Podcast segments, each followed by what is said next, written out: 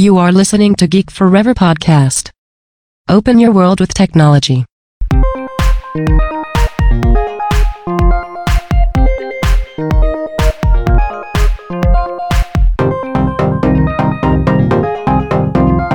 This is Geek Life. Better life for more happiness and success. สวัสดีครับ ผมดลธราดลจาก ด.ดล็อกนะครับ และนี่คือรายการ Geek Life นะครับ รายการที่จะเสนอแนววิธีการพัฒนาตนเอง เพื่อเปลี่ยนแปลงชีวิตของคุณ และมุมมองที่คุณมีต่อตัวเองให้ดียิ่งขึ้นนะครับสำหรับใน EP นี้ก็มีหัวข้อ topic ที่น่าสนใจเรื่องหนึ่งเกี่ยวกับชีวิตในการทำงาน ซึ่งหลายคนนะครับน่าจะเคยเจอในการเจอกับเพื่อนร่วมงานหรือหัวหน้าที่เเราเนี่ยไม่ชอบเลยนะครับหรือแม้กระทั่งถึงขั้นเกลียดเลยด้วยซ้ำเนี่ยเราจะปรับวิธีการทำงานร่วมกับคนเหล่านี้ได้อย่างไร โดยบทความนี้เนี่ยมาจากวารสาร Harvard Business Review นะครับ มีการยกเคสตัวอย่างของหญิงคนหนึ่งนะครับ ที่มีชื่อว่าเคซี่ซึ่งได้เข้าร่วมบริษัทนะครับ ที่ให้บริการทางด้านการเงินที่มีชื่อเสียงระดับโลกนะครับ และพบว่าเธอเนี่ยมีปัญหาง่ายๆ แต่ร้ายแรงมากๆ นั่นก็คือ เธอไม่สามารถที่จะเข้ากับผู้บริหารระดับเดียวกันได้นะครับ ซึ่งผู้บริหารคนนั้นมีชื่อว่ามาธาซึ่งแน่นอนนะครับว่าการที่เธอไม่สามารถเข้ากับมาธาได้เนี่ยมันเป็น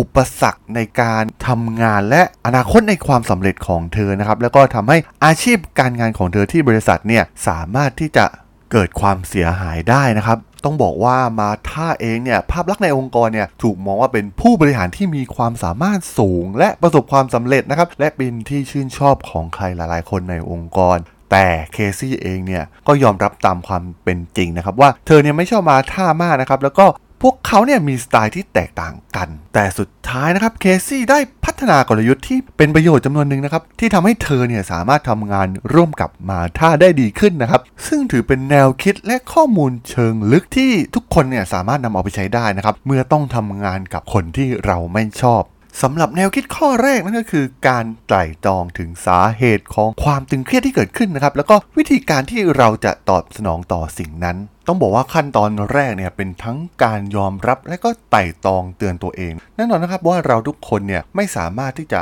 เข้ากับเพื่อนร่วมงานในหลากหลายรูปแบบได้เราควรที่จะเรียนรู้จากทุกคนนะครับที่เราพบแล้วก็ความรับผิดชอบในการทำให้สิ่งนั้นเกิดขึ้นเนี่ยอยู่กับเรานะครับแม้ว่าความสัมพันธ์จะไม่ใช่เรื่องง่ายก็ตาม ให้พิจารณาอย่างตรงไปตรงมาว่า อะไรเนี่ยเป็นสาเหตุของความตึงเครียดที่เกิดขึ้นนะครับและเรามีบทบาทอย่างไรในการสร้างมันขึ้นมาอาจเป็นได้ว่าปฏิกิริยาของเราต่อสถานการณ์นั้นเนี่ยเป็นหัวใจที่สำคัญของปัญหา และเราไม่สามารถควบคุมสิ่งอื่นใดได้นอกจากปฏิกิริยาของตัวเราเองนั่นเอง ซึ่งในเคสนี้เนี่ยเคซี่ต้องยอมรับความไม่ชอบของมาต้าเนี่ยอาจจะเป็นเรื่องของตัวเคซี่เองจริง ๆ นั่นเองสำหรับแนวคิดข้อที่2นะครับนั่นก็คือการทำงานให้หนักขึ้น เพื่อทำความเข้าใจมุมมองของอีกฝ่าย ต้องบอกว่ามันมีเพียงไม่กี่คนนะครับที่ลุกจากที่นอนในตอนเช้า โดยมีเป้าหมายที่จะทำให้ชีวิตของตัวเองเนี่ยต้องเป็นทุกข์ให้หาเวลาคิดไตร่ตรองเกี่ยวกับมุมมองของอีกฝ่ายนะครับโดยเฉพาะอย่างยิ่งถ้าบุคคลนั้นเนี่ยมีความสำคัญต่อความสำเร็จของเรา ให้ถามตัวเองว่าทำไมคนคนนั้นถึงทำตัวแบบนี้ อะไรที่เป็นแรงจูงใจให้พวกเขาทำและพวกเขาเนี่ยต้องการอะไรจากเรา โดยในเคสของเคซี่เนี่ยได้เริ่มคิดแตกต่างนะครับเกี่ยวกับมาธาเมื่อเธอรู้สึก ซาบซึ้งว่าเพื่อนร่วมงานของเธอเนี่ยมีเป้าหมายและแรงจูงใจที่ถูกต้องเหมือนเธอเอง และเป้าหมายของพวกเขาก็ไม่ได้ขัดแย้งกันนั่นเองสำหรับแนวคิดข้อที่ 3 นะครับ นั่นก็คือการเป็นนักแก้ปัญหามากกว่าจะเป็นนักวิจารณ์หรือคู่แข่ง ต้องบอกว่าให้เราเนี่ยเปลี่ยนท่าทีนะครับจากการแข่งขันไปเป็นการทำงานร่วมกันแทน ซึ่งกลยุทธ์อย่างหนึ่งก็คือ การบอกปัญหากับอีกฝ่ายทันทีนะครับแทนที่จะพยายามพูดอ้อมๆผ่านคนอื่น โดยให้ทำการพูดไปโดยตรง โดยในเคสของเคซี่เนี่ย เคซี่ได้เชิญมาท่าออกไปทานอาหารกลางวัน และทำการเปิดใจกับเธอ ซึ่งเธอได้กล่าวกับมาท่าว่า เธอและมาท่าเองเนี่ยไม่สามารถที่ทำงานร่วมกันได้อย่างมีประสิทธิภาพ และถามความคิดเห็นกับมาท่านะครับว่ามีความคิดเห็นอย่างไร แล้วก็มีแนวคิดในการทำงานร่วมกันให้ดีขึ้นได้หรือไม่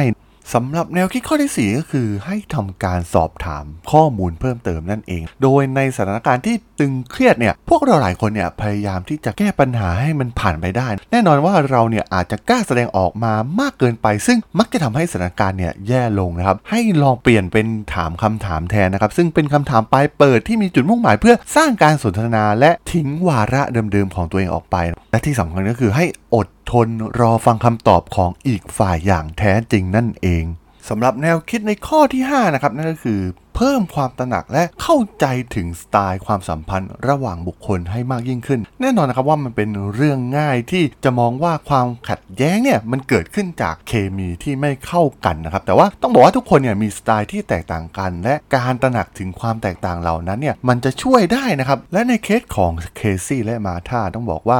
บังเอิญนะครับที่พวกเขาเนี่ยได้ลงเรียนในคอร์สที่เกี่ยวกับแบบทดสอบวัดบุคลิกภาพด้วยกัน ซึ่งแน่นอนนะครับว่าทำให้พวกเขาเนี่ยได้แบ่งปันเรื่องราวของกันและกัน เคซี่เนี่ยเป็นทั้งคนที่เก็บตัว แล้วก็มีความรู้สึกที่แข็งแกร่งมากครับ เธอชอบที่จะมีเวลาทำงานผ่านประเด็นต่างๆ ตามลำพังเงียบๆนะครับ แล้วก็หาข้อสรุปจากฐานข้อมูลที่กว้าง ในทางกลับกันเนี่ยมาธาเนี่ยเป็นคนประเภทที่ใช้งานง่ายนะครับ อารมณ์ดีแล้วก็ตอบสนองได้ทันทีโดยเน้นที่ภาพรวมและแก้ปัญหาโดยการพูดคุยกับผู้อื่น ด้วยความแตกต่างในรูปแบบและความชอบเหล่านี้เนี่ยเคซี่และมาธาจึงรู้สึกว่ามีปฏิสัมพันธ์กันอย่างไม่สบายใจ แต่เมื่อพบกับความแตกต่างแล้ว พวกเขาก็หาวิธีที่จะทำงานด้วยกันได้ สำหรับแนวคิดสุดท้ายนั่นก็คือการขอความช่วยเหลือนะครับเมื่อมีความจำเป็น แน่นอนนะครับว่าการขอความช่วยเหลือจากผู้อื่นเนี่ยสามารถที่จะสร้างความสัมพันธ์ที่ดีขึ้นได้ เพราะว่ามันเป็นสิ่งหนึ่งที่แสดงให้เห็นว่า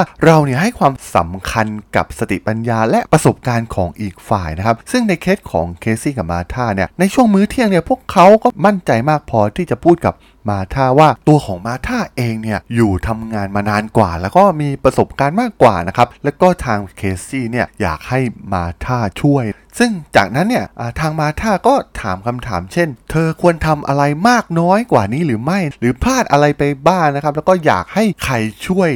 ตัวเมซี่บ้างนะครับที่ได้มาเริ่มงานที่เดียวกันครั้งแรก ต้องบอกว่าหลังจากนั้นเนี่ยความสัมพันธ์ของเคซี่และมาธาเนี่ยก็ดีขึ้นอย่างมีนัยสำคัญ และด้วยการสื่อสารที่บ่อยครั้งขึ้นนะครับไม่ว่าจะเป็นทางด้านข้อความ และโปรแกรมอย่าง Slack ก็ทำให้พวกเขาเนี่ยมีส่วนร่วมในการประชุมทีมของกันและกันเป็นประจำนะครับและแต่ละไตรมาสเนี่ยพวกเขาก็นำทีมทั้งหมดมารวมกัน เพื่อประเมินความก้าวหน้า และแสวงหาโอกาสในการเรียนรู้และปรับปรุงกระบวนการของพวกเขา ในขณะที่ตัวมาธาและเคซี่เองเนี่ยก็ไม่จำเป็นต้องเป็นเพื่อนกันและไม่ได้ใช้เวลาร่วมกันนอกสำนักงานบ่อยครั้ง แต่พวกเขาก็เป็นเพื่อนร่วมงานที่ดีขึ้น และชอบกันมากขึ้นมากกว่าที่เกิดขึ้นในตอนครั้งแรกที่พวกเขาพบกันนั่นเอง ซึ่งแน่นอนนะครับจากบทเรียนทั้งหมดนี้เนี่ยเคซี่จึงเพิ่มความตระหนักรู้นะครับในตัวเอง ในการปรับสไตล์ของเธอให้สามารถที่จะร่วมงานกับมาธาได้ แล้วก็ทำงานร่วมกันได้อย่างมีประสิทธิภาพกับคนที่เธอไม่ชอบในตอนแรกอย่างมาธาได้ในที่สุดนั่นเองนะครับผม